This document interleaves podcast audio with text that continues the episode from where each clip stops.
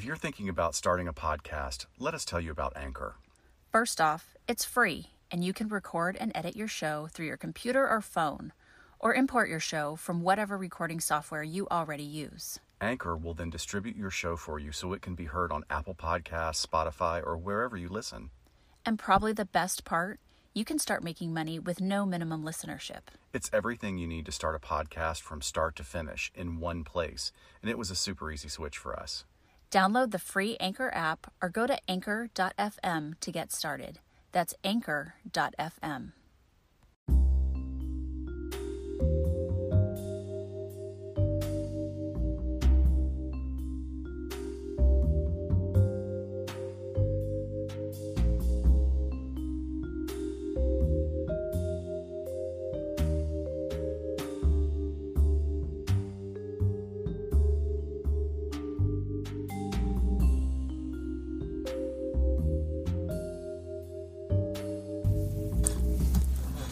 folks, welcome back to LA Not So Confidential. This is Dr. Scott. I'm here with. This is Dr. Shiloh. Hello. So good to be back. I know. How's it going? Um, it's been a busy week. I went on call on Tuesday, and today is Thursday. You're still on call, right? I'm on call for a week, so it's been two days, and it's been really busy already. I've worked like a 12 hour day and a 15 hour day. what? So no, it just reminds me like when I for the period of time that I was a law enforcement psych for a different agency, law enforcement agency than you, our call was set up so badly in that we had not even like we had like a flip phone and a pager which is just you know this is not that wasn't 1995 that was like three years ago yep and it was awful and and also like you know being a, a moderately anxious person like just kind of okay yeah, you just got to have that pager right by your. It's got to be right by your head, twenty four hours a day. I know. You know? it. It does. I I find that it has that effect on a lot of psychologists where they just talk about this anticipation anxiety of being on call. Yeah, like getting out of the shower and checking to make sure they missed a call. Um, I don't know. I'm not I'm not made with that, whatever that is, because I'm just kind of living. Well, you were a cop, so maybe don't you think that informs? Maybe, maybe, yeah. I yeah, I think that might have something to do with it. I don't. I never worked an assignment where I was on call previously in law enforcement, but like my my husband was a homicide detective and he's been on call. So we have now sort of switched roles. After he came out of working the detective bureau, I got this job, so it's kind of nice because it's not like both of us are ever on call, right? Um, but maybe just the mindset is there of like, yeah, this is just part of the job, and and I totally dig it. I don't mind at all. Um, but yeah, if if my phone rings today, I'm still on call. I'm gonna have we're gonna have to cut, and I'm gonna have to see what it is. Um, so if it sounds a little weird, like we're kind of hopping back and forth, yeah. But this is a good episode because we're covering questions. Yeah. And you were in training yesterday. What did you, what was your training on? Uh, training yesterday was our update on suicide assessment. Oh, cool. Which now for licensure in California, when you renew your license, you have to have some continuing education credits on suicide. Right. So um, my work actually put together an in-house training, which was great because it was we were able to to shape it so it was very specific to doing assessments with law enforcement officers. Oh, that's great. Um, and it was fantastic. I mean, it was it was stuff that I got when I first was hired, but I don't. I think I was so new, I wasn't able to wrap my mind around it and digest yeah. it fully.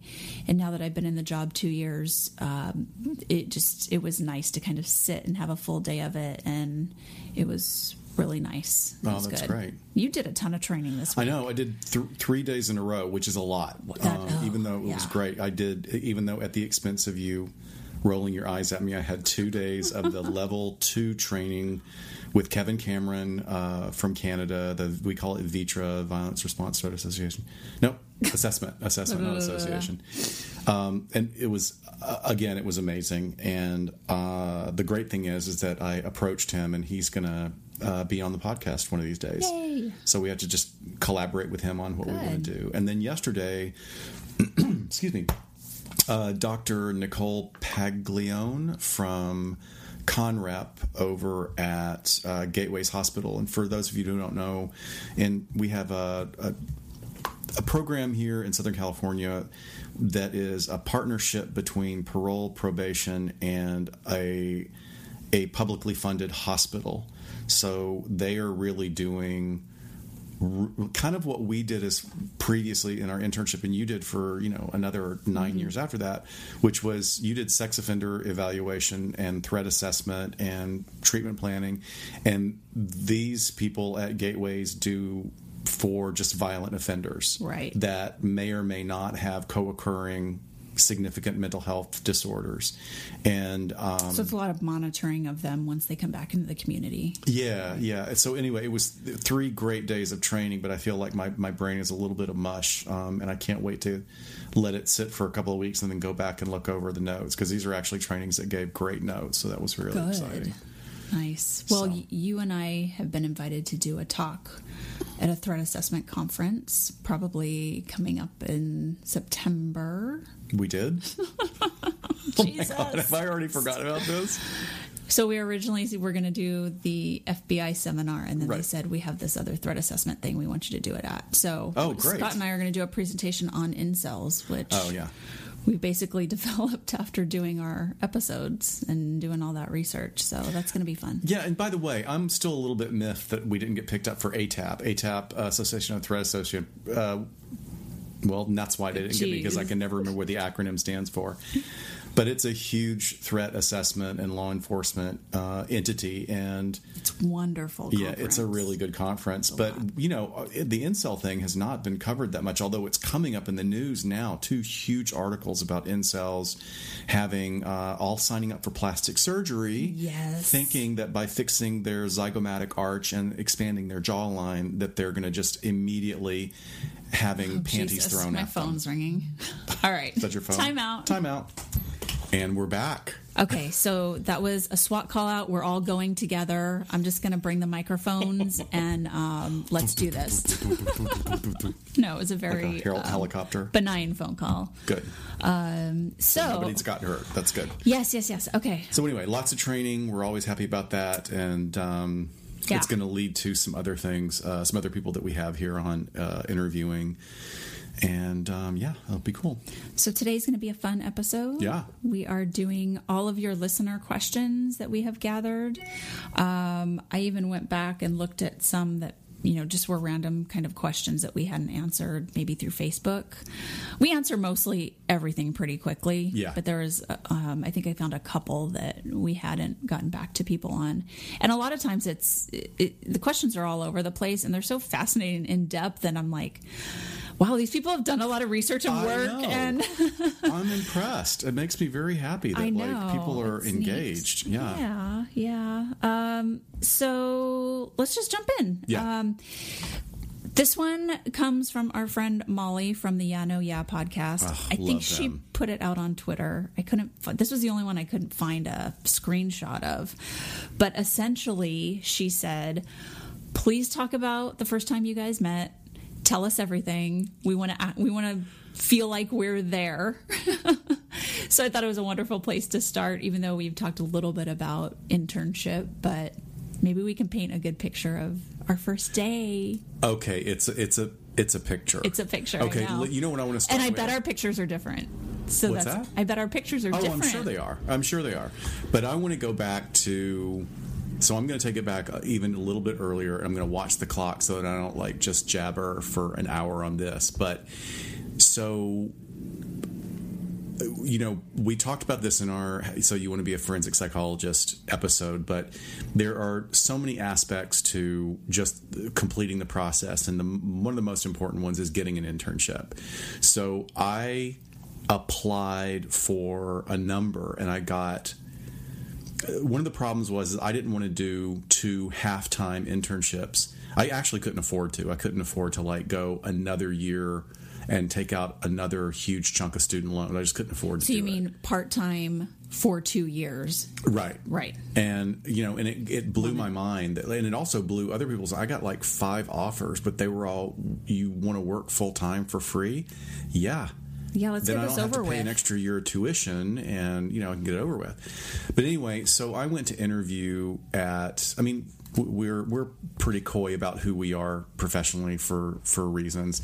But it's been ten years. We we did our uh, internships at a place. Uh, uh, the parent company is called Pacific Forensics, and the subsidiary or the direct server is called Sharper Future. Right. And they've got several locations throughout California.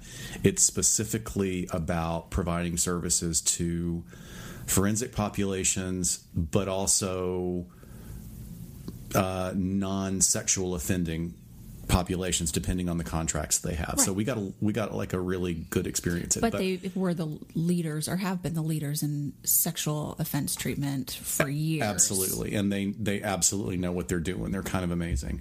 So the thing that amazed me was because of my own characterological issues, where I'm kind of, you know, I'm an up upbeat person to work with, but I'm also kind of moody, and but I have to say this i can present well in an interview in fact i have been told that like if if if i had a superpower i can present very well in interviews Wow. and i also have i can back it up i mean i have education and Right. you know i know what i'm talking about um, however, in this interview with Dr. Chankin, who was the the director of Sharper Future at the time of our location, uh, I went in and uh, you know you part of interpersonal interactions is that your interactions are instantaneously affected by the the reactions you get from the people you're talking to.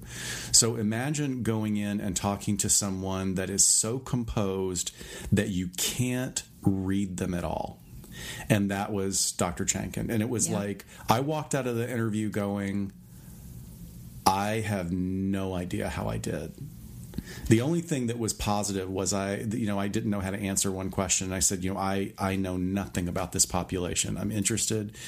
I'm f- actually, now that you've explained to me exactly what this is, I'm really f- even more fascinated by it. And Dr. Chankin's reaction was wonderful because she said, You're an intern. I don't expect you to know everything. Right. This is where you come to learn. And people screw up and try to fake it like they know.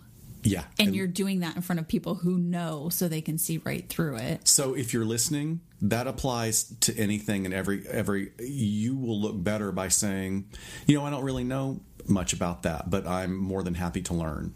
You know. Yes. But anyway, so I got the offer. Um, I found out I was not her first choice. Like I think you were one you were one of the first choices, definitely. Yeah, they called me right at eight o'clock or Yeah. whatever they were supposed to, and I actually put them on hold because they weren't my first choice. Wow.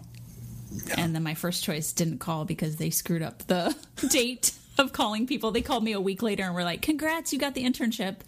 I said, "Well, that's late. nice because notification day was last week. Well, that I tells don't you- want to work for you anyway." Yeah, and that tells you a little bit about how disorganized they exactly. are. No, it all worked out. So that that was how I got. I mean, I got the the offer, and I was very excited. What I wasn't, what I also what I was excited about was the location was literally a 10 minute drive from my apartment where we are oh, sitting Oh, where right we recording this. interviewed. where we interviewed Right. and then they go oh by the way we're moving offices to south central los angeles and let me tell you folks it was it was that driving to that location the first day was an eye opener. It was like Every oh, day for a year was an eye opener. And I mean, because of the population that Sharper Future serves, you can't be near a school, you can't be near a park. But because these people that are, yeah, but Yeah. because these people are getting, it has to be accessible by public transportation, Right. or most of the clients would not be able to make it. So, the Bottom line building- is nobody wants sex offender treatment Yeah. Program in their neighborhood or in their area, so you don't have a lot to pick from. no, it would. We were literally in between a warehouse for like taco trucks or Yeah. something, and I don't even know. I- I think it I just like know there was lot. a pursuit one day, and the cops crashed right in front of our building, and Yeah. like there was a I don't think there was a shootout, but it was madness. and it was a terrible building. I mean, it was just this weird sort of chopped up, like weird dank hallways and the toilets were always backing oh, up the and toilets were smelling horribly backed up. right by our office. Yeah, it was terrible. But the first day I went into our shared office where we had four interns and cr- crammed into this tiny office, and you were sitting there. Um, Well, I think you. So you and Sarah were the first two there, and I remember being the. I think the third one there of the day, okay. and thinking, "Oh, it looks like they already bonded." And you guys were like both from the south, and I was kind of jealous, and I was like, "I want to be his friend." and then But I, you're hard to read. I couldn't I tell know, at I- all. yeah. You were completely. All I remember, the main thing I remember about you coming in was you going, I'll take this desk with my back to the door because I need to learn Mm-hmm. to tolerate that. And I thought, what? and then uh, that's i mean that's all i really the first day was kind of a whirlwind we just had our uh what would be our fellow coworkers and therapists sort of introducing themselves which was interesting in and yeah, of itself Uh, yeah, yeah. But I remember specifically like Sarah and Jen were out of. The, it was just the two of us sitting back to back, and I had already gotten comfortable enough with you to just start letting my freak flag fly. and I remember, I remember, like, I remember saying something like, "Oh, I really like you. I hope you're not fucking crazy." and you you did this thing where you had your hair down and you flipped around and gave me the craziest like like dagger stare and then died laughing. And it was, it was awesome. It was like oh okay we're gonna be friends. You have to tell the story about the phone though because that wasn't that far into internship right? No it was a few months later. I was very excited because dan and i decided to finally like we're gonna get iphones. Right. and i was so excited and i was like oh my god you don't have to tap three times to do a c. You've actually got a keyboard. And so we are back to back. If you just picture like two desks with computers back to back i can't see you you can't see me we're doing our work and I'm texting or typing something, and you, you say in the flattest voice, you know, you can turn that keyboard sound off. because it was just how the hell am i supposed to get anything done with you back there playing with your new iphone But I didn't know I didn't know how to do it. But interesting, you know, interestingly enough, like you you inspired me later because when when I worked at the prisons and I would took a van pool with a bunch of other clinicians, there was one guy who would do that, and it annoyed the shit out of me. So he got out at a gas station to get a soda or something and I grabbed his phone and I turned off the keyboard sound. oh and everybody wow you one upped me I did. I was like, because I wasn't going to ask. I knew if I asked him, he would just turn up the Right. volume. So right i think we were fun i remember yeah. the um the power went out in the building once and so you and i went to the front lobby and we were doing ballroom dancing Oh, right. To keep ourselves I taught you occupied. cha cha. Yeah. Um, we printed one of us like took a picture with our phone of one of our supervisors in a meeting where she was just really serious and then we blew it up and photocopied it yeah. Made it into poster size. Put it all put over her the face all over. building Yeah. Well, that was a little passive aggressive of us, but she was she I was a she was a tough cookie to work with. That was not Dr. Chankin. Dr. Chankin was an absolute no, no, no, dream to work with. I know, I and know. and one of the best supervisors I've ever had. and i saved your life i think once You, oh, you did. Yeah. yeah That was yeah. bad. i know i know So, Aw, for- we're bonded forever It was great. after i Uh, had it to was call interesting. for you It was interesting for me because it hasn't it has not happened since then, and it was a long time. What I had was uh, we were at the end of our tenure there in the internship, and for me, a lot of forces were coming to bear. There were like there were several terminal points that were coming to bear. One was the end of the internship, which gave me enough hours to graduate. However, I had to submit and present my dissertation along within that same time frame, and there was nothing like there was no money. I mean, it was really financially. I was really kind of like, oh my gosh, I'm an adult yeah and I, you know, I've never been this broke as an adult, and Right. it was really stressful. So we were in a we were in a staff meeting, and my heart started racing, and I thought I was like, it was this weird metacognition that was going on because I was looking across the table at you, and at one point you looked at me and you could tell something was up because uh, my color was off and I was like acting weird. It's like you were trying to tell me something with your eyes, and I desperately just wanted to go. If it's that important, Scott, just interrupt the meeting. You know, I was I was trying to portray that with my face. Yeah, yeah, and it, basically what I was doing was having a panic attack. Yeah, and we, and it was really weird because, like, on one hand, like the meta, the sort of the narrative that was going on in my head was, "Oh, I'm, I'm dying." Oh, I'm, I'm, I'm having a heart attack, which is very that's a very common that's symptom of think. panic attacks. Yeah. And the other layer of that cognition was, no, I've had this before. You're not. This is fine. Do the breathing. Um, and, but it just became, you know, if, if it had been any other context or any other situation, it would have, you know, I would have been completely um, okay. And you, we had to call. Oh my God, you used the cop talk and you picked up the phone and called nine one one, and we had uh, a fireman. We had an EMT mm-hmm. fire team there, like within thirty seconds. I don't oh, even know where that came from. Very quick. It was very and. Quick three of the hottest guys. Right? It was straight out of central casting. Totally. A black guy, a white guy, and a Hispanic guy, all like models. And of course now because they they have to clear me from having a heart attack, so I've got to open my Your shirt. pasty 40-year-old body on the floor of the intern room. but the guy uh, one of them goes, "Hey, you work out." I'm like, "He gave me a compliment." it's just the saddest oh thing. Oh my ever. god! So there you know about me. There That's why go. I'm an anxiety expert in my private practice because I have I have fought that that dragon and won. That was such a stressful year, though. It was. I mean, I was on leave from the department, so I wasn't getting paid because I had to take a leave of absence to do my internship full time. So you know, we're getting a, a tiny, tiny stipend. It was a huge financial stressor, and then I was. Uh, processing with the FBI. So I'm going yeah. through those interviews and practicing my physical agility test. And oh my God, you doing the, the pull ups, the pull ups, and the what was the other thing that was really challenging for you? Because what do you have to do with Was it the push ups within it's, a certain amount of time? Yeah, right? it's push ups, sit ups, running. God, and something else. Yeah, I don't. I don't know if we had to do. Yeah, I think we did had to do had to do pull ups, but yeah, I don't know. It's just like super basic but hard stuff. Yeah. So it was that's how we met and it was it was great and it was challenging. I think that's you know, I think that's how um, the crucible of friendships really becomes productive is when you right. go through something so tough together and yeah. it was worth it. Yeah, it was.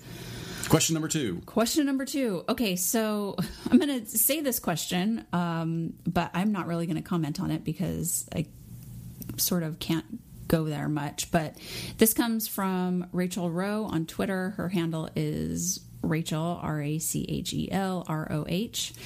But she says, in general, are LAPD and LASD better or worse after their leadership changes? So, LAPD is the Los Angeles Police Department, LASD is the Los Angeles Sheriff's Department, and both have had new leadership in the last year. So, LAPD has a new chief, the Sheriff's Department has a new sheriff. Um, and I'm going to say I hear that one's better and one's worse, but I can't really comment a ton. Yeah, Rachel, uh, I'm so glad that you you asked the question. That's a really hard one for us to. Yeah. Even though we, Shiloh and I are kind of uh, on different areas of the spectrum about our positioning. Um, not not opinion, just our positioning and our, our past experience, and also sort of you know moving forward. What I would say is it's a really complex issue, and it's two of the largest law enforcement agencies in the world, and it is filled with people who are incredibly dedicated to their work. Right.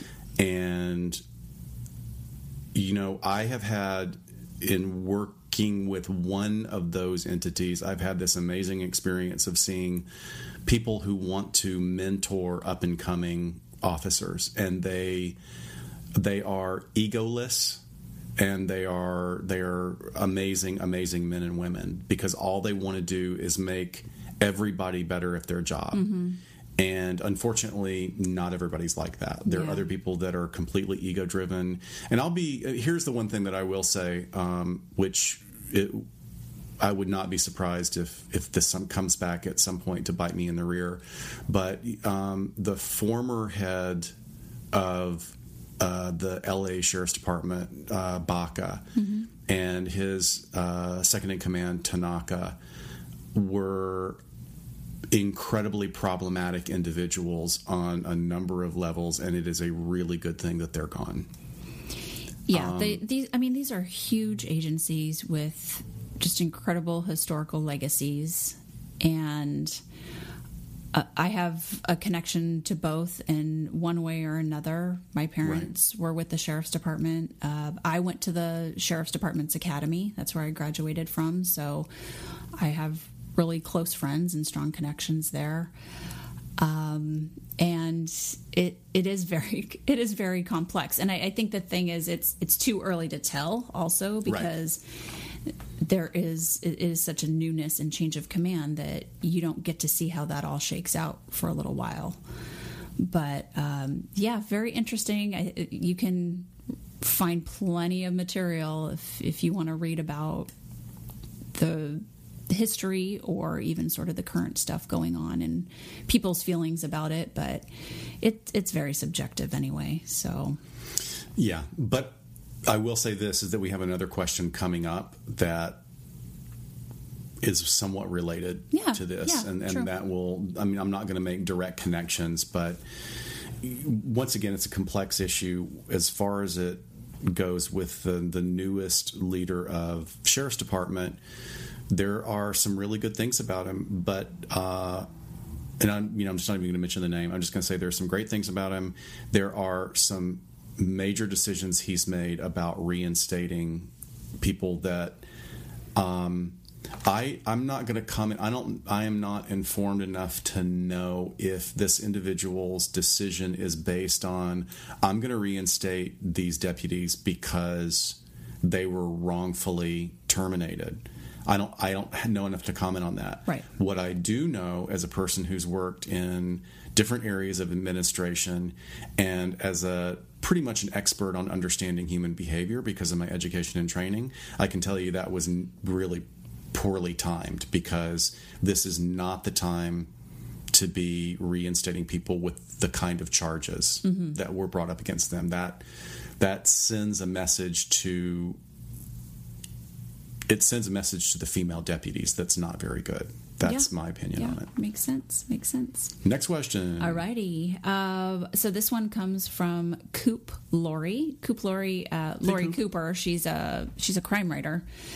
and she's reached out to us a little bit. But she says, "What has been your favorite story that you've covered on your podcast?" Oh God, this is a good one. What you answer it first. So I think two. I think from season one, it was paraphilias and we sort of overlaid that with the book and the documentary of The Voyeur. But just that being sort of my wheelhouse for so long, it was just, it, it felt like I didn't even have to prep for that episode. I was just spewing stuff that I had been studying and researching for so long. So that was really fun. So I would say of season one, that was my fave. And season two, uh, was an interview. I think it was the interview we did with Fitz, James Fitzgerald, and um, I just thought it was such an interesting concept to say, hey, do we think the Unabomber was an incel? Yeah. Taking this wonderful historic true crime case and this new or concept and bouncing it off of the expert on this perpetrator and you know getting some really good information out of him that even he really wasn't connecting to this term incel even though he knew there was this problematic behavior with women that we all kind of got to explore together. So that was really cool. And we're going to be doing a follow up with that yeah, because he's yeah. offered, he's uncovered a, a, trove of information that he's willing to share with us. In written communications between Kaczynski and one of his girlfriends. So yeah, yeah, that's I can't wait for that. I know, I know, I'm excited for that. What so? What, so about, what about you? Oh, so, so okay, you did season. Yeah. So season one, I almost, I, I really feel strongly that I think it was more because of a personal experience was our interview with Jen Haley oh, okay. from Mindhunter because that was the first time not necessarily I love all of our content. I'm just, you know, I love learning and I love challenging myself and so every every topic we have, we don't do topics we don't have any interest in because you know. Right. But then I'll say there are some that I've been moderately interested in that have been like, oh my gosh, this is fascinating. Yeah, once you dive into it. But with Jen, it was it was like an experience being with you and our wonderful friend now uh, and collaborator Justin Neese, who produced. That was the first time we had met J- Justin, and he, you know, whipped up this. We didn't know what we were doing. You know, we knew we wanted to interview this wonderful writer right. that our friend Deb had connected us with. But the, the what I liked about that experience was I just felt like we are doing something so different. We, we're taking the expertise and experience that we have, and we're doing something new with it. Now, it's maybe not new to a bunch of other people who do this for a living. I mean, we're not Diane right. Sawyer, you know, right. who's been doing it for years. No, I'm not. We are not groundbreaking trailblazers. But I, but it was really amazing to me, and and she was such a great, easy first interview. I mean, she, you know, she was yeah wonderful for not knowing what the hell we were doing, it turned out pretty great. I thought so, so too. Yeah, just everything sort of came together. That makes sense. And then uh, season two is a tie between uh, Cults and Amanda Knox. I think. I think Cults was actually our last episode of season one. That was season one. Okay, well then I thought you were going to say Cults. Well, actually. then Cults was was tied with Jen for yeah. season one because the Cults, you know, my my personal connection, and then just sort of that really kind of pulled forward again the idea of um, groupthink. You know, just how easily it is. People are longing for connection, and anyone can be influenced. I think there are also, you know, there are some that continue today that that I think we want to revisit and maybe do a crossover with with one of our other um, compatriot shows talking about cults and a connection to multi-level marketing and there's pyramid schemes because there's a lot of them that. that they are they are clearly cults and right. you know they had almost as much impact financially right. on people's lives but and did you send me an article recently about yeah. talking about to a, an expert the clothing remember you i posted online and you were like oh those are shitty leggings oh god yes I think I said fucking hideous. Fucking hideous. Okay. Um, yeah, that they had to consult an expert who gets people out of cults to get people out of MLMs. Yeah. And I, I have friends from high school. I had a, I have a, a, a wonderful friend from high school whose whose adult child is involved in not only a multi-level marketing um, scheme or entity, but one that purports to have medicinal and treatment therapeutic benefits which are not bounded not based in science. And i'm about as woo i'm about as far woo woo as you can go mm-hmm. and still be a psychologist. Mm-hmm. and even i'm like uh, um, no your cancer's not going to be cured by rosemary oil. That's just it ain't going to happen. But we'll get into that. The other one but really amanda knox to me was a huge one because it was so bugfuck crazy. And there's a lot of true crime stories out there and podcasts about true crimes that have such amazing right and left hand turns that you don't expect.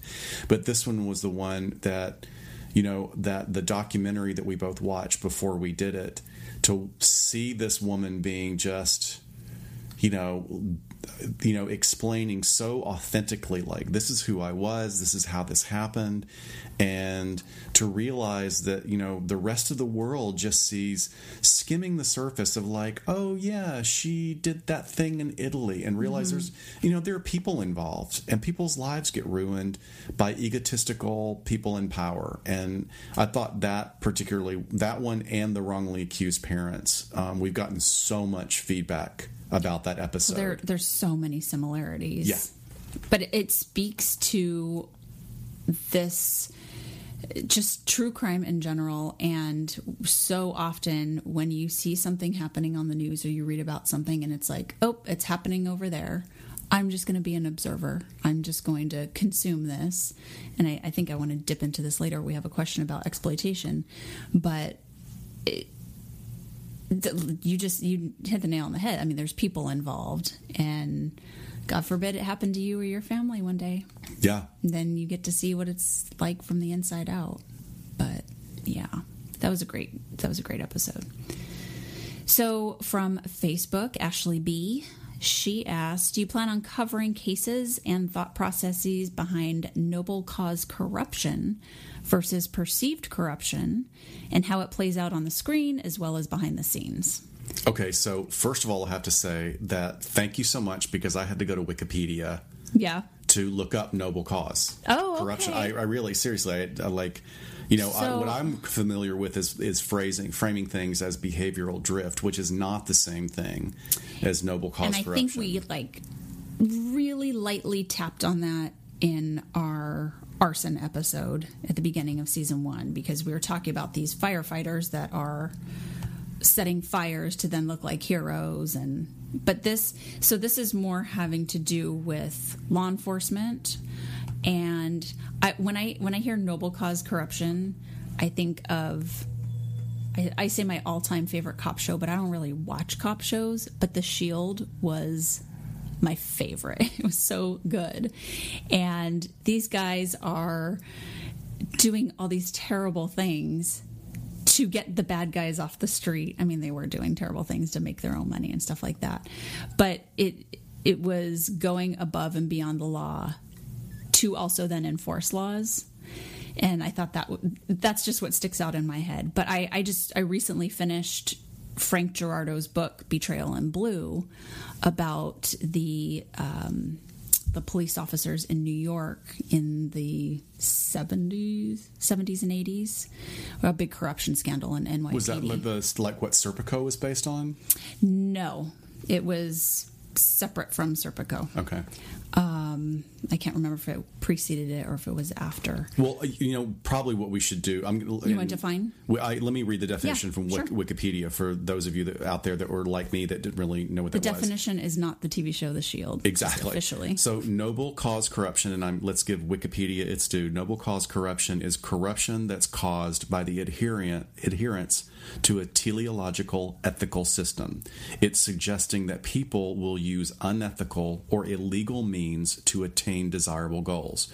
So a result which appears to benefit the greater good. Where traditional corruption is defined by personal gain, noble cause corruptions forms when someone is convinced of their righteousness and will do anything within their powers to achieve the desired result. An example of noble cause corruption is police misconduct, quote, committed in the name of good ends, close quote, or neglect of due process through a, quote, moral commitment to make the world a safer place to live, close quote. So that's a great sort of down and dirty, well, it's not even down and dirty, that's pretty mm-hmm. specific. Yeah.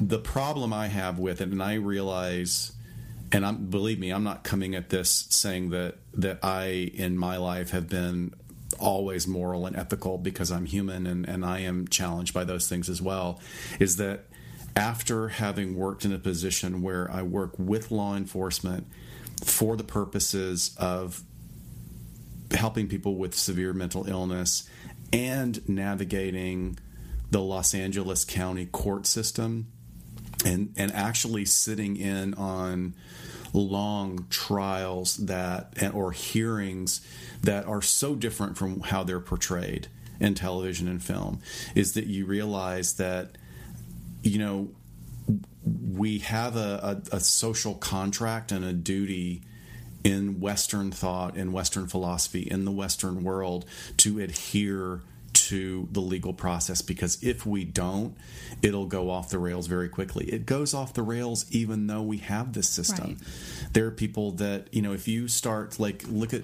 is it Duterte, the Philippine president? Who basically okay his his noble cause is that he wants to get drugs out of the Philippines. So they're just basically gunning down drug users.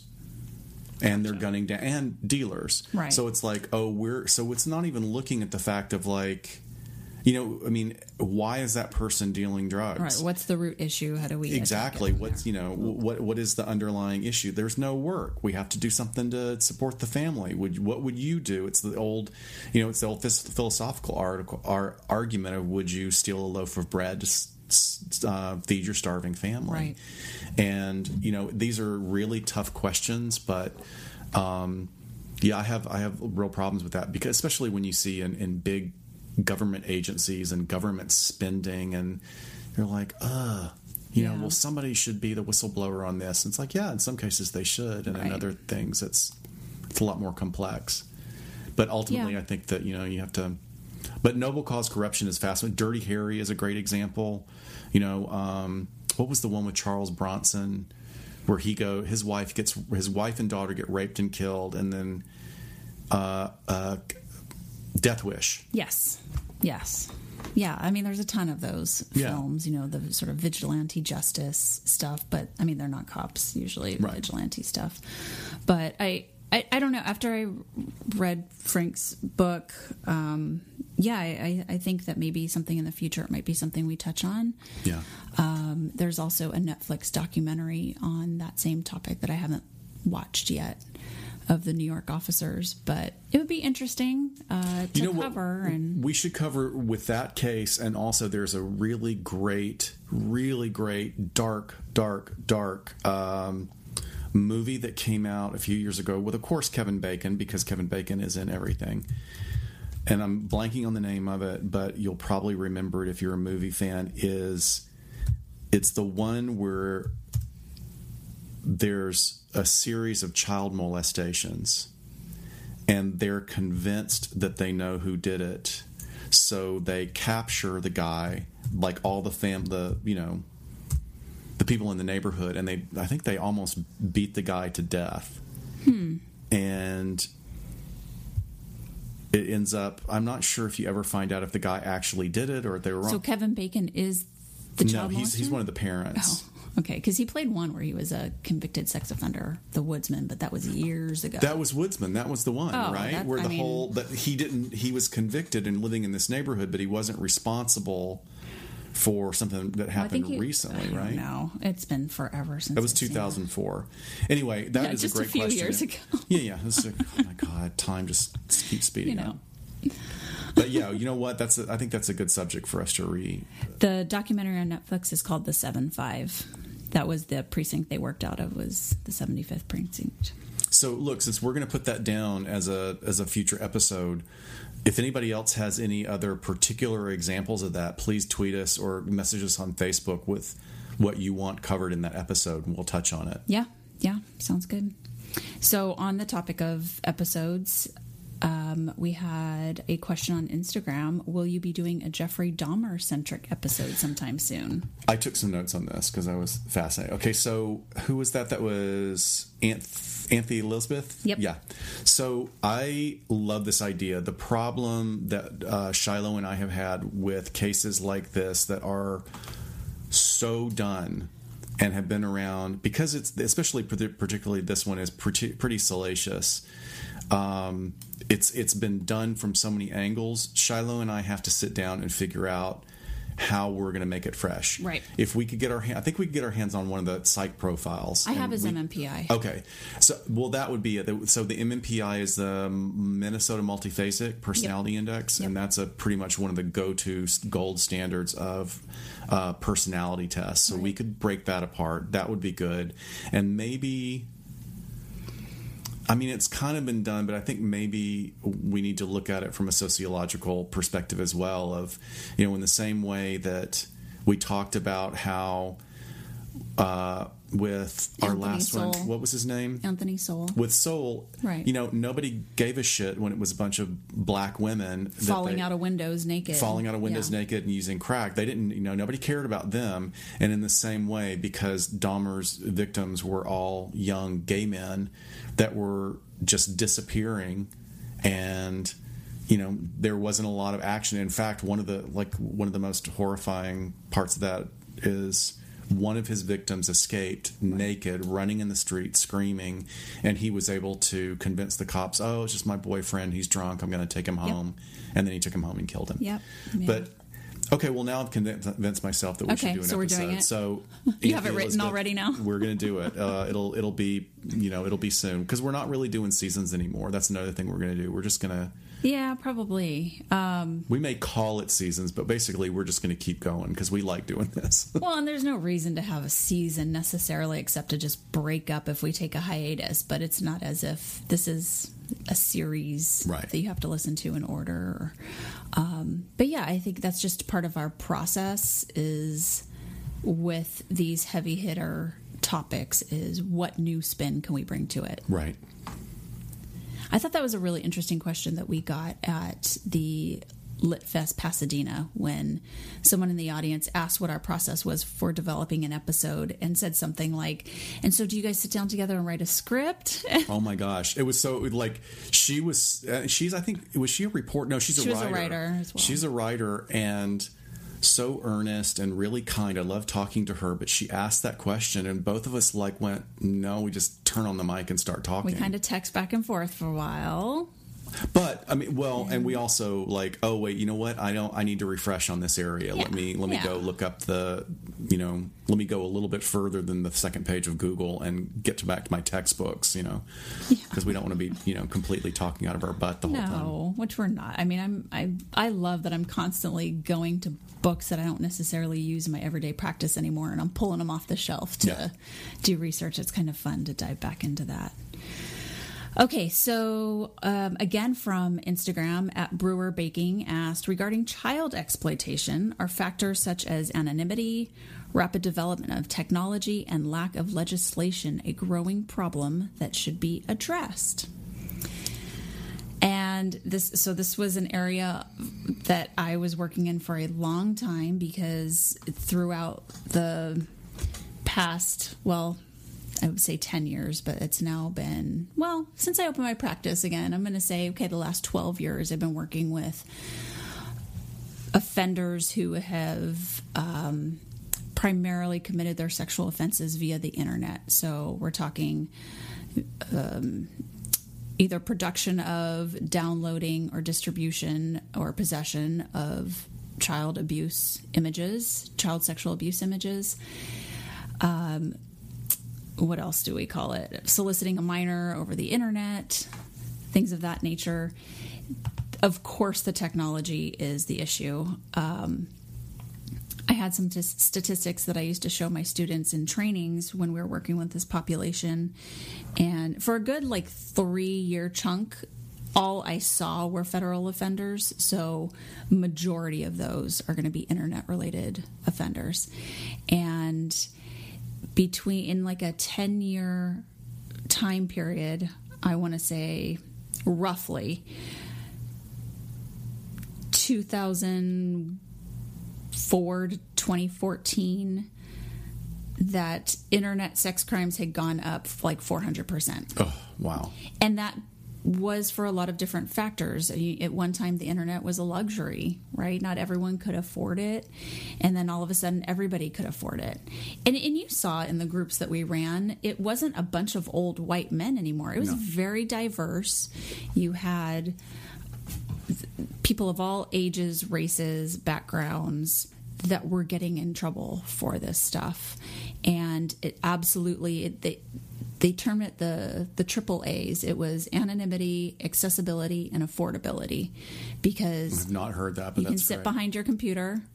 You can access it from anywhere. You can be completely anonymous. So they think I don't know about completely anonymous, but it's it's it's the perceived feeling of anonymity that contributes to individuals committing these crimes. I would add another A and say I'm just going to make something up, but I'm going to say aggregate disinhibition as well, because before this venue came along, individuals who maybe had this predilection had no place to go. Right. You know, they had or they had very limited places to go. The you know, for child porn, you got it only through means that were you know, certainly wasn't electronic. It was, you know, you're deals. ordering You were through the U.S. mail. Yeah, and you know, very out of country. and they would get caught, you know, but then you know they reorganize on the other end, and these people had, I think they were even like back, you know, in the early '90s before computers became so ubiquitous. There was a Law and Order episode about, you know, sort of the brown paper wrapper Yeah. of, of VCR cassettes going around the world and stuff, and you know. The, the idea that this wonderful tool allows us to all connect and find like oh I'm into you know I'm into esoteric southern folklore and I can connect with all these people that have all this information and now I have like a you know real fascination with it that's a positive you know but Right. the there's a negative to it when pedophiles and and also I mean we even talk about people that really don't fall within that particular primary pedophile categorization, but maybe what we talk about the saturation effect, where someone who has is using sexuality or their expression of sexuality or masturbation as a coping skill for life stressors and they're whacking off to conventional porn and then it doesn't do it for them anymore Right. so they have to push the edge a little bit and it's like oh more look at this taboo and look at this and then finally they're you know they go from they see that one little link on barely legal that takes them into completely illegal Right. and Right. even some of those those individuals that I've worked with in therapy like when they kind of come out of it and get you know on some good medication and if they're insightful and if they're not completely peta, peta or hebephilically oriented, they'll look at you with wide eyes and go, "What the hell happened to me? How did I get there?" Or help me figure this out. help out. me figure this out and then we have to you know we take them through the steps of Right. like well this is how you got here Right. um, but i think i got a little far afield let me go back to the question uh, Well, it, I, I wanted to bring up how it's interesting that the laws don't keep up with the technology. They can't, So yeah. the federal the federal laws are so strict and steep. And it was because it was for people who were using the US mail to literally send this across state lines Mm-hmm. to get to people who were going through a lot of risk and effort to get this, where now it's so effortless and free and accessible. And so now you have these you know decades long sentences with lifetime probation or parole when it was a much more serious offense and probably intended for the more risky individuals who are willing to jump through all those hoops just to get their hands on this rather than it being sort of this desensitization desensitization issue of a porn addiction or you know whatever.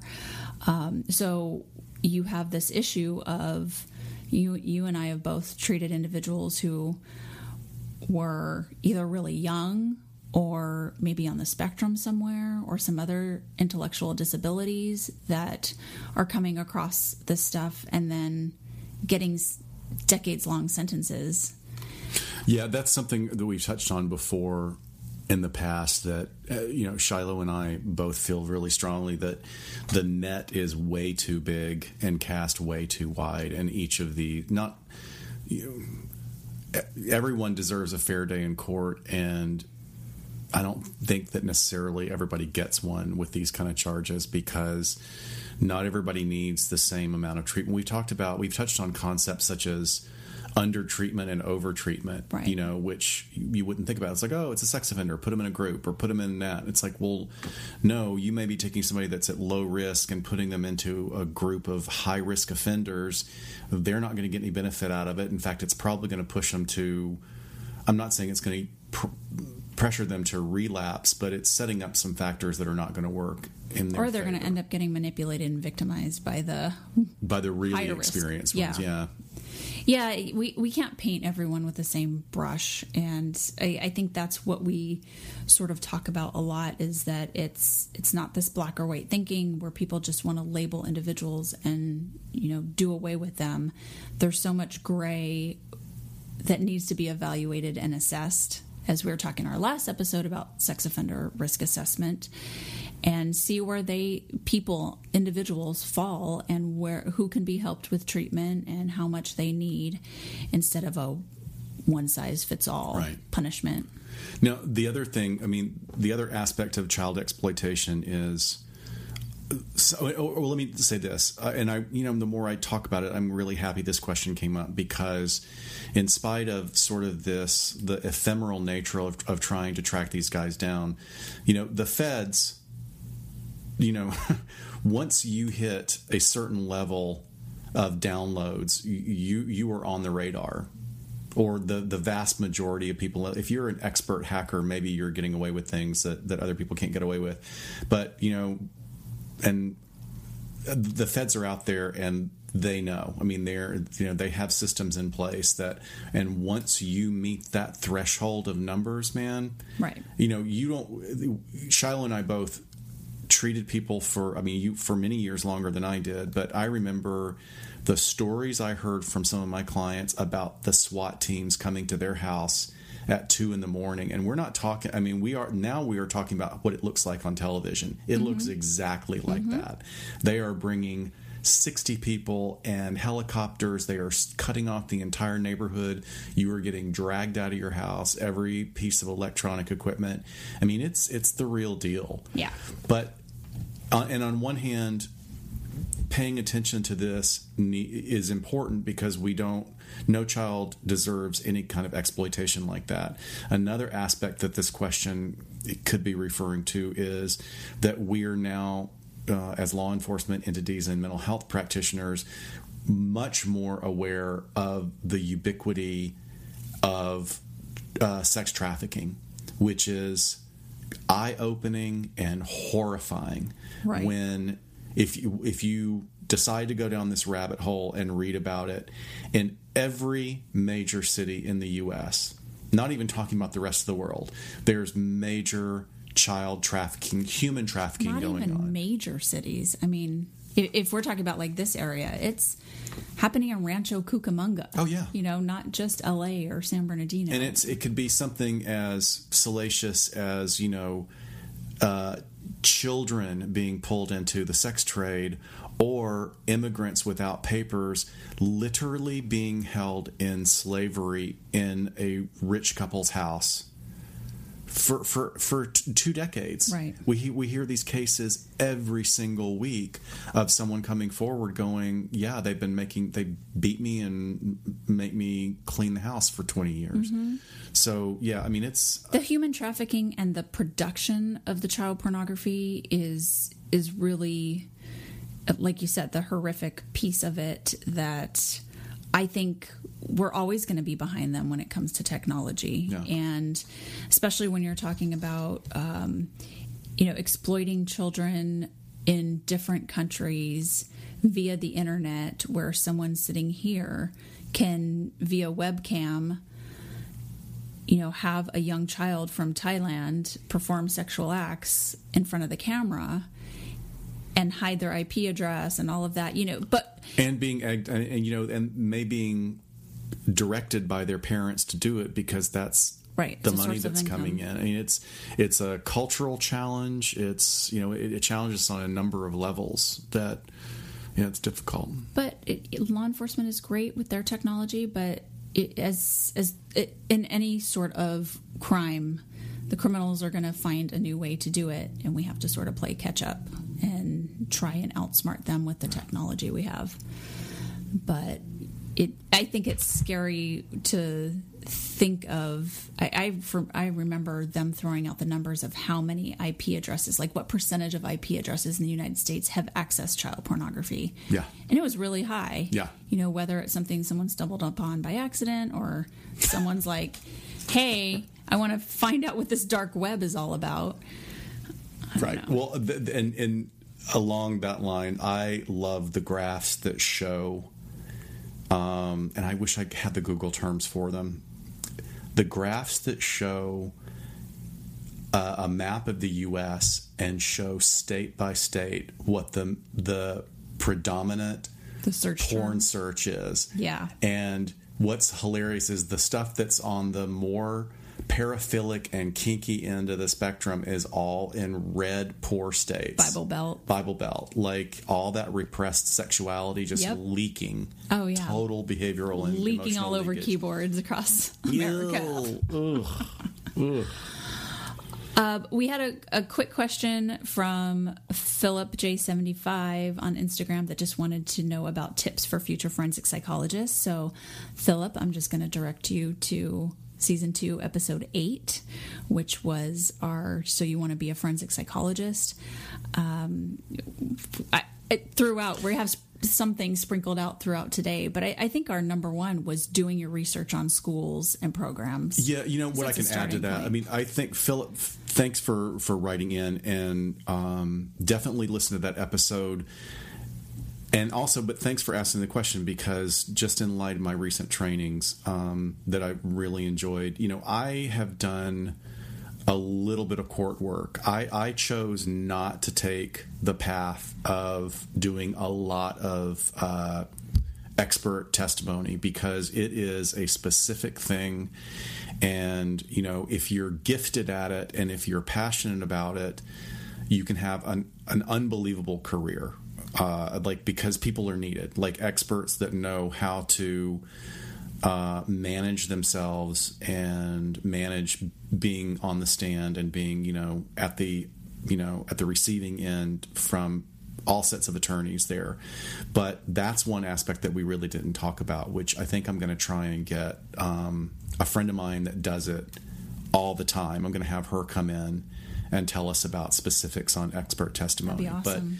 but um, what other I mean, you know, when we say forensics, there's so many different ways that it can be. I mean, being a law enforcement psychologist is an aspect of being a forensic psychologist right. because it's, you know, you're working with law enforcement. There are things that you can do in working in the correctional system, in the post correctional system. I mean, there's, it's, the field of psychology is is wide to begin with, but even within our discipline, there are so many places you can go. If you're not somebody that wants to do therapy and or you don't want to do court testimony, but you love the idea of testing and really writing about what you're finding from tests. I have two two buddies that left our division and they do the uh, the test for people who are pursuing law enforcement as a career, right. and they love it because wow. they give a battery of tests to these men and women, and then they're responsible for writing up the profiles. I think that's fascinating. You know, we, we should probably go back to our episode and just jot down what we didn't touch on. We could always do a part two. That's a great. We'll do that. I love also bringing in guests that are doing it and having Let's, them come in yeah. and talk about it. So something so, to hey, consider. Yeah, Philip, thanks for that reminder. Yeah, we, will definitely. We're going to pursue that. Oh, he's from Sweden. No, the next one's from Sweden. Oh, oh wait. no, I'm sorry. Yes, it's both of them. He's oh, he Sweden. asked two questions. Okay, um, so his his other question was, can I work as a forensic psychologist in the U.S. or as a criminal profiler? If I'm from Sweden. And I think this is really just coming down to licensure when we're talking about working as a any sort of psychologist in any state in the yeah. United States. So if and, and I don't know specifically if he is already a psychologist in Sweden and thinking about, you know, immigrating over here and transferring licensure or if he's just saying as you know someone that's not from your country which of course well let's so let's let's break that down okay. into because one of the things that i'm noticing is when you let me first of all when you say a criminal profiler um i think we touched we've touched on this several times before profilers for agencies especially like the fbi and those profilers are not necessarily psychologists. Right. Some of them have gone, but profiling itself, if you watch Mindhunter, is it's a process that you learn on your own, and it has a lot of aspects. Like I, I think you'd be a better profiler if you were a psychologist or had a background, but that's not to say that someone who came from a law enforcement background and is a, and is a really good detective, and then they go and they learn this specific technique. I mean, what's interesting is that you know I work one of one of my um, law enforcement partners is you know he's just he's a detective he's a great detective i learned so much from him and when we were were at lunch the other day, he said, "I am learning so much from you guys." When I'm in the car, because we will partner with a social worker mm-hmm. um, uh, who's a, a good friend of mine, and it's really neat to hear this this this cop say, I feel like my, my head expands every time. Like I'm just learning so many different so ways neat. to look at it. Which I'd say right back to him is like, you know, I, I get a chance to expand my perspective as well by looking through law enforcement eyes. Right. But so that was the thing about, you know, not necessarily do you have to be a psychologist to be a profiler. Um, if you were going to work as a forensic psychologist, like say you're here on a student visa, this is one part I do know. So if you're here on a student visa and you're enrolled in a program and then you get a job you you are allowed to work here on a student visa in order to do your internship because you are still enrolled as a student.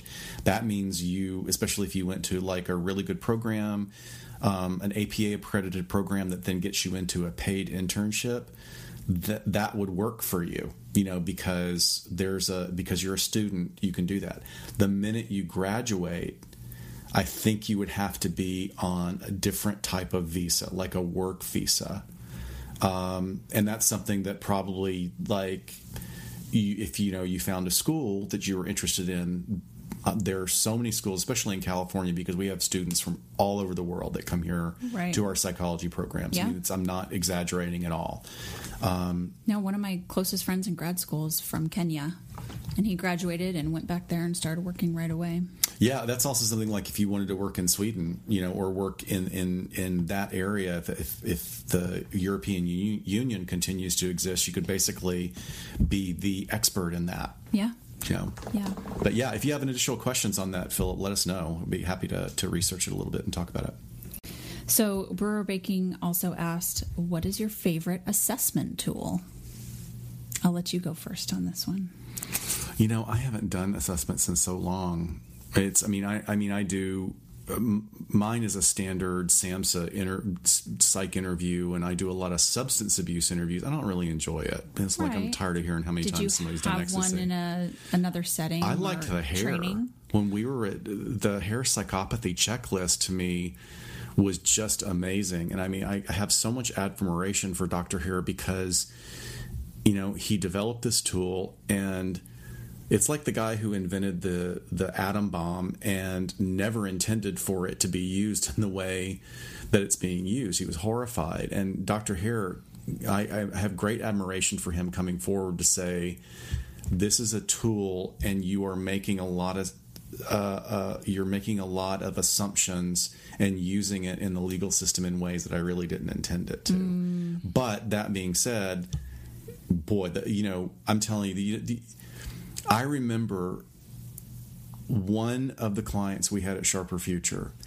And this guy looked like somebody at a central casting as just being like a nice kid from Santa Clarita.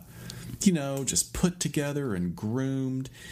And, you know, then you read the C file and, you know, I administered the test and looked at the results and he's like complete psychopath. Right those tests i mean they're so accurate right. it was amazing so well they I, open your eyes of what to start looking for yeah that was not on your radar before that okay you know what another so one helpful. the other one like if i if if i had tons of free time mm-hmm. and wasn't going to be involved in another hobby the one that i would go back to get expertise in would be the rorschach and there's a lot of controversy about the Rorschach, and it, it, continues to evolve. And there's literally there's nobody that's neutral about the Rorschach. They either think it's complete bullshit or they think it's like almost verging on on psychic. Yes. Um, I actually am somewhere more in the neutral area, but because I come from a place where, um, you know, my you know I have a little bit of a Jungian background and I'm interested in how people interpret things. I'm amazed at what you can get out of a Rorschach. It's like there's some characterological things that come out that uh, th- that just blow me away. I wish I had at least had some exposure to it because my assessment professor was in the camp of like, this is bullshit. We're not going to use it. I had I had a lot of students from Azusa Pacific University, and they teach it there, and they loved it. They also have a really good professor there. At least they did back in the day, and I think Right. that's that makes all the difference. Oh, I'm too. sure. I'm sure. And my professor, she was amazing. I loved her, but she was just in that other camp. But I never had the exposure to it to make my own decision on whether I wanted to lean towards it or not. My professor was uh, also uh, he was on full time staff at ASH, uh, which is Atascadero State Hospital. It's in Northern California or North Central California. Uh, it's one of the last remaining uh, psychiatric inpatient long term hospitals. You know, since Reagan dismantled that whole system back in the day, and it, you know, sort of spread across the country. Unfortunately, there's not as many as there were, but um, Ash is um, really staffed by some amazing psychologists. It's a dangerous place to work because um, the assault levels are very high there, but. I remember him coming in, and he, the first thing he said was, "There's a lot of controversy. I want you to be educated on the controversy." And he even held up our scoring manual, and he said, "Here's the problem in this scoring manual: is that you know X number of years after this was published, we found that." This data is incorrect. So it throws at least this much out. I want you to know that because I don't think you should throw the entire thing out. We should fix it, but there's a lot to be had from this. And one of the ones, like I, and I wasn't even, you know, that experienced of an, of an administrator of it, but you know, part of the process when you take an, an assessment class is you have to you have to do assessments and you do it on classmates which pollutes the information a little bit because everybody's exposed to it and then you're not supposed to do friends and family but you how do you go like go to what do you do go to a mall someone- and say hey look at these ink blots for three hours Yeah. but I administered it to a classmate who was two years um, under me, so she had not been exposed to it at all. And Lynn, hey Lynn, if you're listening, I, I love you, honey. she is really expressive and really well spoken and just eager to do anything. She was like just perfect. Like, oh, let's do it. This will be great.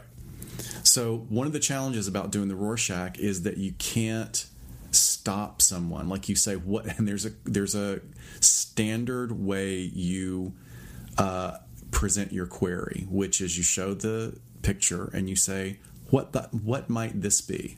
Okay. And that's the only thing you say is, what might this be? And you're not supposed to edit the respondent at all. And if they go on for 20 minutes, so Lynn like was just going on and on and on and on.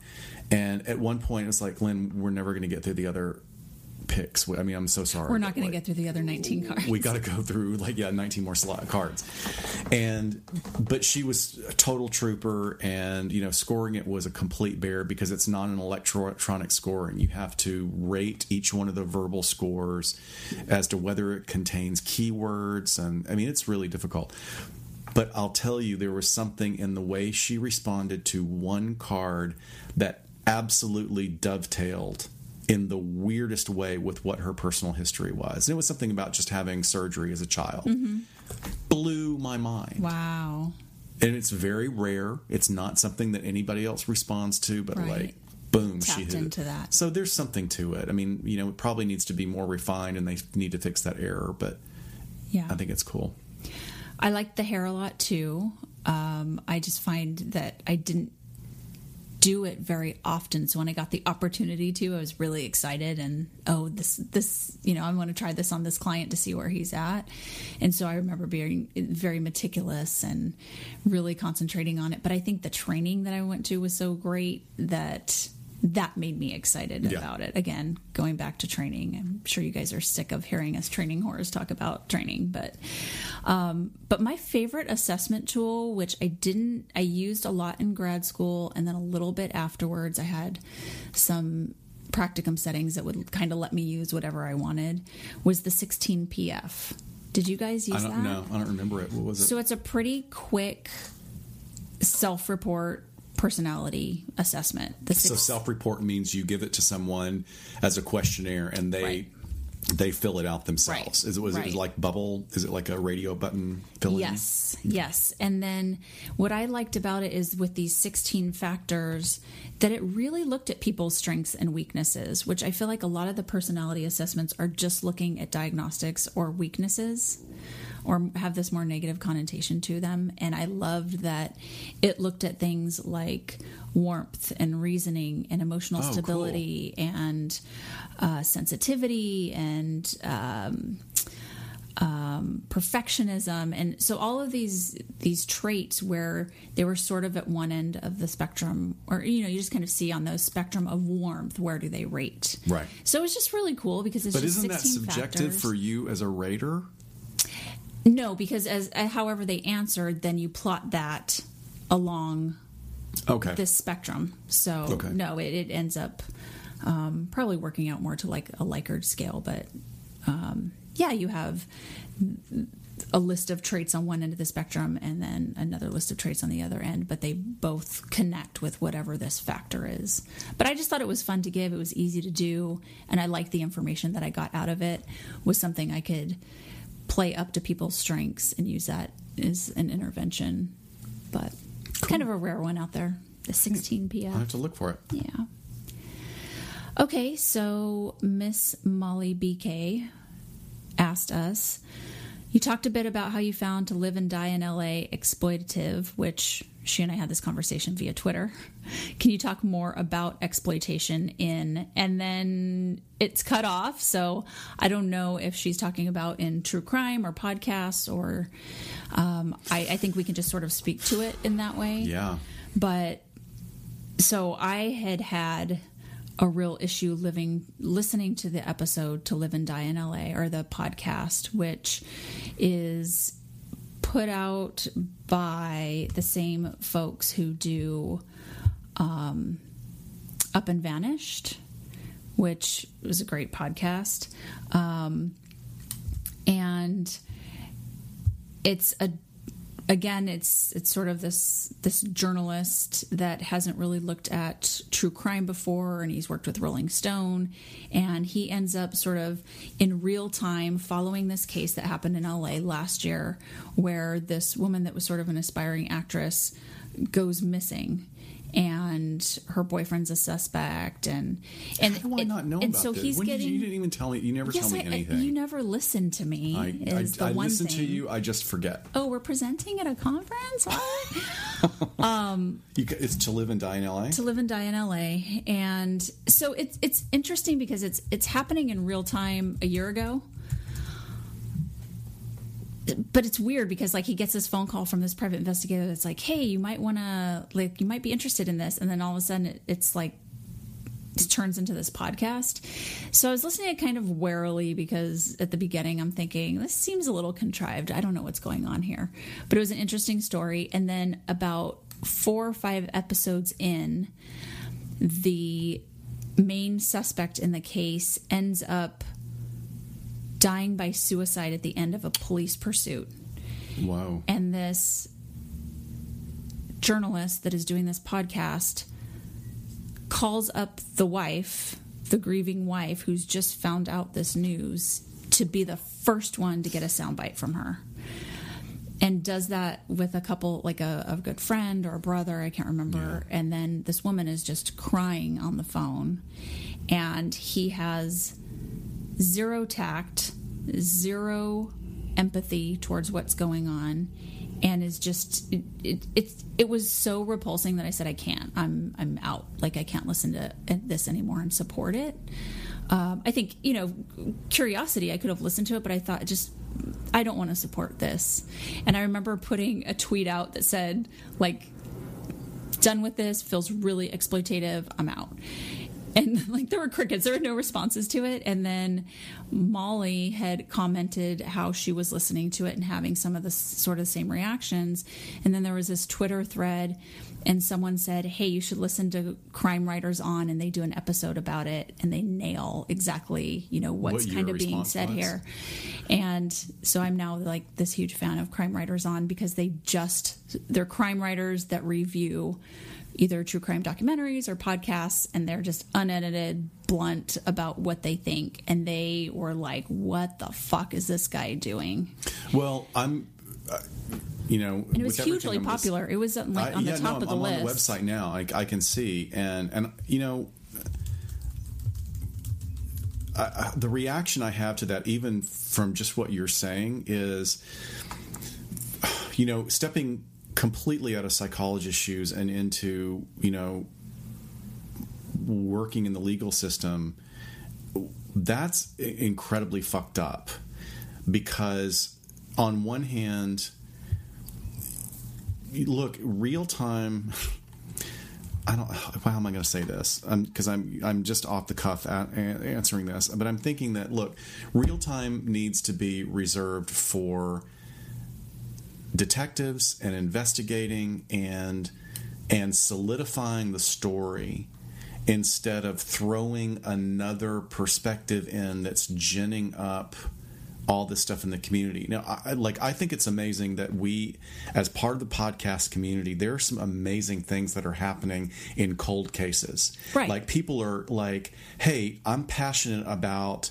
Sister what was the one like you know all the people that oh, about oh, yeah. the the abuse scandal and the the, the way yeah, yeah. The, keepers one. the yeah. way people come together for these things and go you know, hey, you know, I've got some extra time. I'm going to look this up. And then, I mean, it's amazing.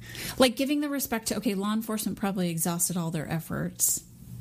But and that's they why they're this? cold cases. But what else? You know, it's not getting right. attention. Maybe I can dig something up yeah. all these years. So, later. but the idea that an individual would call someone at that moment is really kind of um, it, uh, that that's outside the pale. I mean, that, that's right. that's bad. I mean, there's just these clips of he's talking back and forth about like, oh, should I call her? Well, the media's going to call her anyway, so I'm just going to call her. And then gets her on the phone, and she's sobbing, and he's going, I, I, am really sorry, but da da da da. Like, here's my question, and it's just zero um, empathy. It's it, I, I I feel like empathy is too good of a word to even use for him. Where it's just well, that's the, it doesn't care. Like, let me push no. your tears out of the way, right. and I have something to ask you. Well, that's entitlement, and that is, yeah. you know, yeah. and I mean, we great. talk about sort of. Um, the idea of our 15 minutes of fame we, like you and i we don't know what's going to come of this podcast. We love doing this. We love that there's a handful of people out there listening and that they enjoy it and and we enjoy doing this. But to to go to that you know we're respectful. I mean i'll you know i'm going to talk in a second about something that i that is challenging and i may get some shit for this but this particular case is yeah i think that all of us need to have ethical standards. Um, we're not journalists Right. You know, we uh, in this role really we're entertainers. Right. Right? We're not doing therapy on air. We're educating you guys and entertaining you with our ridiculous stories and what goes on, but I'm not going to call somebody up that's the victim of a crime. I may have somebody on, you know, we've had people, we will have people on if they're willing. Sure. And the way I would say is like, we're going to do this with respect and when you're ready. But the idea that, you know, I think it's just the idea, sort of like when I was in casting and, and I was blown away at people that would just kind of show up to Hollywood and get their picture taken. And I'm an actor it's like, no, you're not. You've had no classes. You, you, you know, somebody told you you had a pretty smile in, in East Podunk, Arkansas, and you thought you could come out here and do yeah. this. And, you know, there's that sort of, in, and, you know, um, unintelligent entitlement. Right. And it, that's an example of what I think you're talking about in this individual. And good for him for being, his feet being held to the fire by yeah. that podcast. Yeah. And, and I think it lends to a bigger sort of philosophical conversation about it, people's intrigue with true crime and what is exploitation and what isn't. And, you know, that feels like very much obvious. You know it when you see it exploitation. Um, but again, when we go back to talking about these are real people and these are real things that they've gone through, whether it's us talking about you know how awful it is for the McCanns or uh, Amanda Knox's experience. We're still producing entertainment out of talking about these topics. So you know where where where are we even on this spectrum? Right. Where, what of, part do we play? Of finding this interesting enough to put out material about it that is then consumed by people for entertainment. I mean, I, I don't know. I mean, I've been a consumer since before the internet, and I had to go to Barnes and Noble, not Barnes and Noble. What was the old bookstore? I don't remember. And just stand in the crew tri- true crime section and which book do I want to read? You know, as a teenager, all the way up to it informed what I wanted to do as a career, and now us deciding to do this. I mean, it, it's a weird place to be. I think. Well, and we've talked about. I mean, many people have talked about, and we got asked about this on the the board at Litfest about, well, why is this so fascinating? And I think that it speaks to people for different reasons at different times in their lives. I'm fascinated by it. You know, my my own uh, background is you know, uh, having a personal experience of a family member when I was young and engaged in something really, really extreme. And it informed my life for many years. And am I capable of doing that? Am I part of why that happened? You know, guilt and, and questioning identity issues. So that was my way of sort of taming that demon and that's but i'll say this it's no better or worse than anybody else you know i would think the only thing that i get like a little curious about is when i meet true crime people that wanted want to do nothing but focus on the the crime scene. Oh okay. You know and are just completely like enamored of the individual was killed in this way and in this. And you know obsessing I, over all the gory details. Yeah the gory details but like but i don't know why and i'm not gonna uh, you know armchair psychologist that you know and they don't deserve that kind of introspection. I just know that that's not how what i'm coming from and it's just an illustration that a lot of people come at it. I think that we're all fascinated with things that are alien from our right. you know and there are some people that are like i want to listen to it so i can get better you know that's the first thing i do usually when i go to someone's house for the first time is look at the books on their shelves.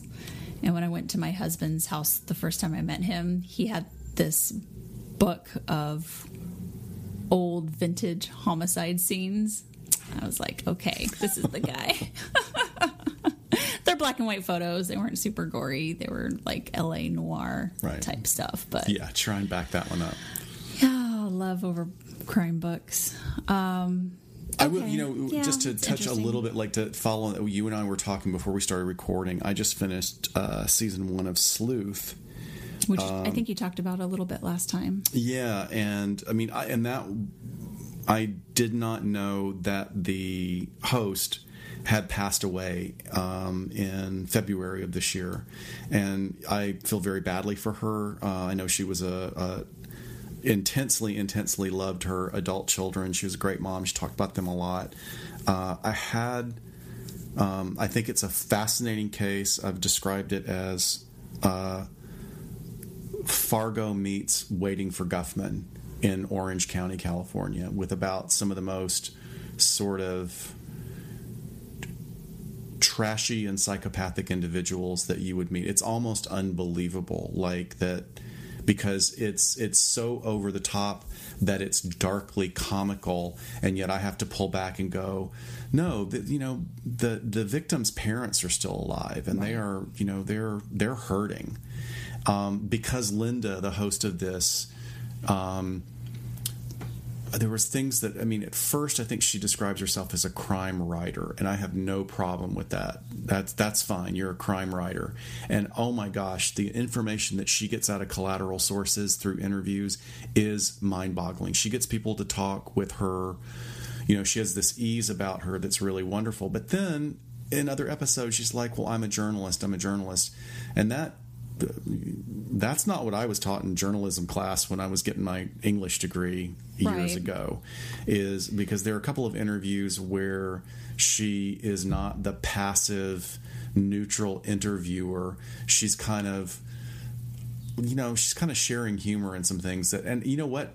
And we'll never know because she's no longer with us. Maybe that was her method, right? Her modus operandi for obtaining information and building rapport. Building rapport. Mm-hmm. I, I, I get it, but I'm not even so sure. Like I felt badly for some of the people that Im- really kind of embarrassed and implicated themselves. Probably shared more about themselves personally than they would really want out mm-hmm. there. Mm-hmm. You know, I'm not sure if other people pick up on that, but in listening to it, I was like, I don't really like this person that's being interviewed, but I feel badly for them because I don't think they're really savvy enough to realize what they've just said. Well, and the a basic definition of exploitation is taking advantage of a situation or a person to gain an advantage or benefit. Right.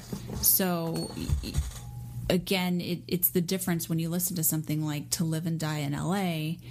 and compare that to um, you know something where there there is a host that is remaining neutral and going about it in a very methodical way and professional and ethical way and still producing wonderful content. You know it doesn't have to be so salacious and in the moment and let me get this first because who cares? You recorded it last year in 2018 and it came out this year.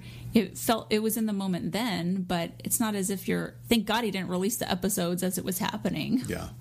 And I was just thinking, God, those poor detectives at LAPD that are trying to investigate this and then you got this private investigator and this podcaster that are you know trying to chase down leads and well, stuff and, and that happens here God. like you know she, linda was um now, she was also treated very badly by the DA in Orange County, and that DA, uh, I think he's actually he retired and he's being under investigation for some corruption. I mean, she uncovered a lot of things. I mean, I have really great admiration for her. It's just that I didn't understand this one approach, mm-hmm. and um, I, I just think that the the main thing is is that you are you're muddying the waters.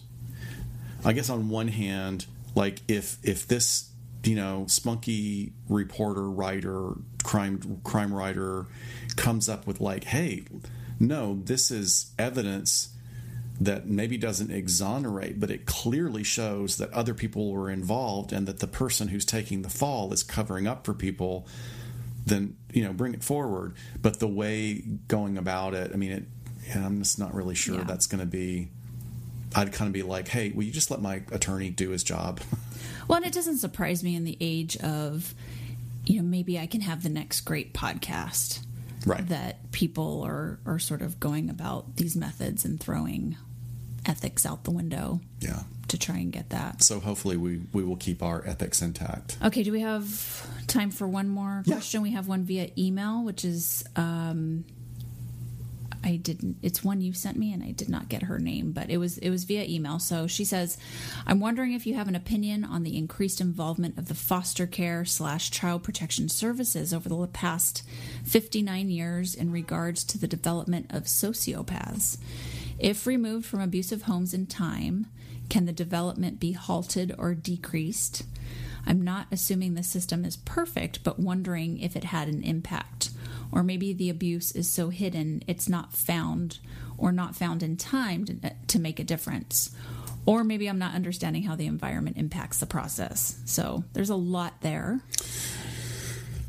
Very yeah. specific about CPS in the last 59 years. Um, so I think this is looking at the age old environment you know nature versus nurture? That's that's one part is that what it. you're sort of getting out of this? Yeah i mean quickly I, you know the first point just kind of addressing uh, child protective services and foster care. Out here we call it dcfs department of child and family services. Excuse me and there's a different version in every state or county. Usually it's you know kind of i think it's run by the state. But um, you know one of the things to remember is that up until recently, and I, when I say recently, I mean the last 125 years. I mean, this month marks women obtaining the right to vote 100 years ago. A lot of people might not blink at that, but that's a relatively short time when you think about you know the, span of human history and i think people should actually be in this political environment should be really freaking scared about what rights can be taken away from them but yeah. that's a side note building on that what we you know that's one that we talk about is like oh look it's it's june it's the 100th anniversary what we don't talk about so much is that children up until recently really only the last 65 75 years have been seen as property they were not humans. And now part of that is sort of sociological because up until the last 200 years, the majority of children or uh, not the majority, but a huge number of children died in infancy, childbirth, or the, didn't even last the first six years. So the idea we a lot of people don't understand that for for generations, for eons, parents made no effort to have any kind of connection with their kids because you don't know if that kid's going to be around, mm. right? It's going to be survival. Right. So what we're fighting with is this process of trying to understand that children I mean, you know as a parent, like idea that that your gorgeous daughter as an infant was communicating with you through sign language. Mm-hmm. That fucking blew my mind right. because I'm not a child development person. I'm not really interested in that work. But this was fascinating to me. But for many years, we just thought of them as these unrealized little troublemakers that were basically unregulated id and needed to be contained and punished and this is my long-winded way of saying is that the violence against children and disregard for children's rights has been going on for many, many, many years, even though taking into account that, like, if you go back 400, 500 years, that you were an adult by the time you were 12 or 13. Right. You were expected to, because your life expectancy was really only about 35. Yeah, you're halfway there. You better yeah, get on it. better get on, you know, um, play on that field, right. little Albert. But um, to illustrate that we have a focus on these things and we're i think we're actually as a society we're trying to catch up.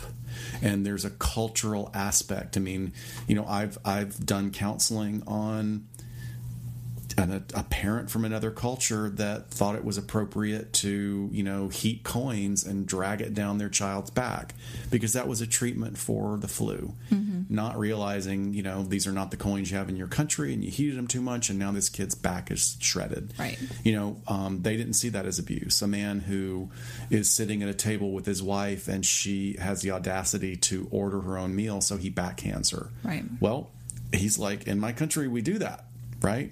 So we have that same thing with with children, and I think we're only catching up. And we also one of the things I think that's making it really difficult is that un, we have an unprecedented level of entitlement among parents, and entitlement in our society where parents.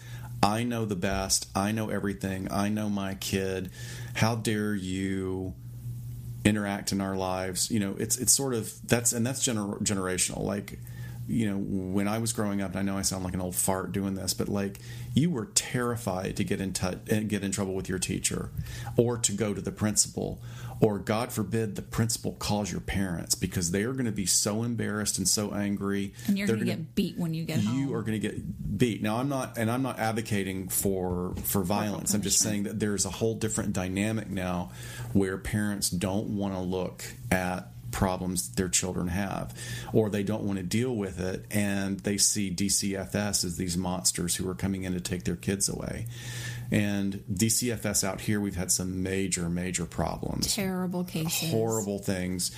And this I will say the vast majority of clinicians I know working with DCFS, not only are they amazing, they're freaking exhausted of course. Their caseloads are enormous. I mean, somebody that has 300 children on a case. How do I mean, you even visit every month? Or yeah, how do you monitor that? Right. But God help you if one of those, if something happens to one of those kids, right. because you are going to be the one. And we had a case recently also where a supervisor, and, and this person should go to prison. I'm not sure if they got time or not but they had their clinicians falsify notes. And the, the, clinicians got in a lot of trouble. I don't feel like they should have gotten as much trouble as they did because they were, you know, I, I really feel like the process of becoming a mental health clinician in our culture is like indentured servitude. It's like, am I going to lose my job? My supervisor's telling me to do this. Right. You know, I came into this field a lot later than most people. So if when and I have been asked a couple of times to do things that were unethical, like, oh well, just just uh, post date those notes and just go ahead. I'm like, no, I'm not going to do that. I'm not going to lose my Well, license good for, for you. you.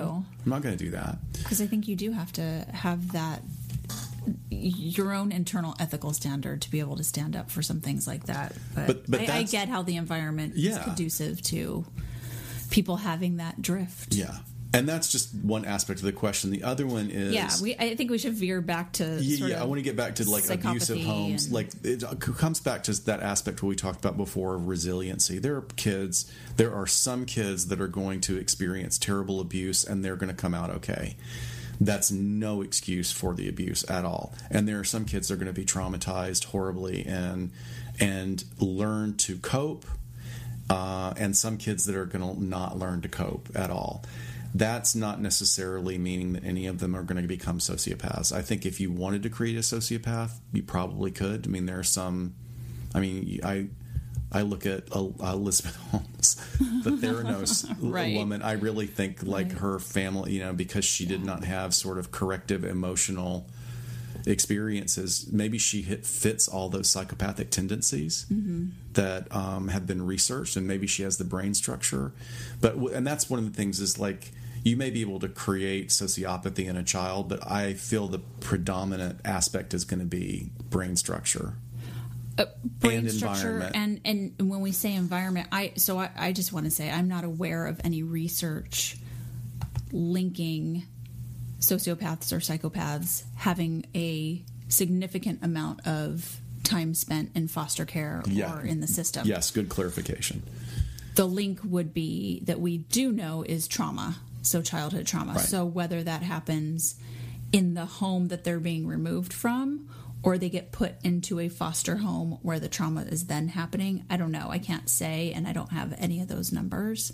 But the environmental factor that we are seeing is childhood trauma where the other two factors are organic uh, genetic component and brain structure. So it, it environment is absolutely um, a factor with that. And again i mean I, I think we're sort of all over the place on this question but there's a lot It's complex. it's It's a it's, complex very question. complex um, and uh, there's you know remember when we were i remember discovering when we were at sharper future um, if you go online if you go to youtube and uh, do a search for child of rage there's a documentary that was done back in the i think early 90s that is really phenomenal and it's all free on youtube and it is about um, it primarily focuses on a young girl who was part of a family of three siblings, and all three of them were. I, I don't necessarily know how much abuse there was. There was unbelievable neglect to the point where the infant was left so long in the bassinet that the back of the skull was deformed because there was no movement. there was sexual abuse as There well There was sexual abuse. Okay.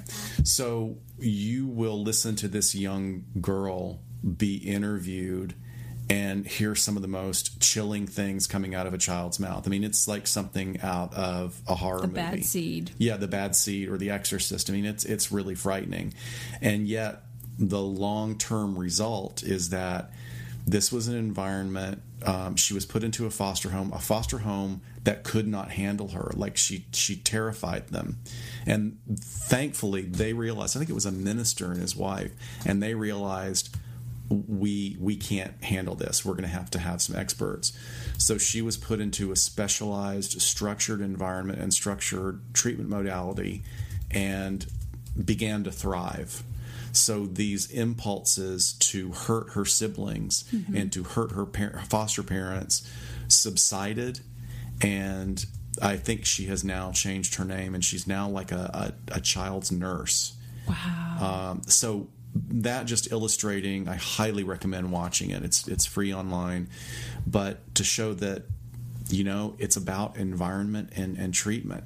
But the sad thing is that the vast majority of children that have been traumatized are not going to have access to the level of treatment and care that this young woman got. right right Wow. Heavy stuff. Heavy stuff to end on, uh, but great question. Great. And you know all what? over the place. We've been told that um, you guys like hearing these, so we'll do a couple more episodes. Uh, please um, hand us, uh, send us over some more questions, and we'll be happy to. Yeah, I love um, that it gives us um, not just something to talk about, but future research areas that we can look into and, right. and come up with episodes. And we just uh, love answering these questions. So we love having listeners. Thank you so I much. I know, I know. All right, episode 15 in the books. Hey, oh, by one question for you guys or one request. Tweet us or get us on Facebook. Let us know what app you use to listen to this podcast on. I'm really curious because I just use the standard uh, Apple, Apple uh, podcast app, and I hear because I listen to so many other podcasts during my commute.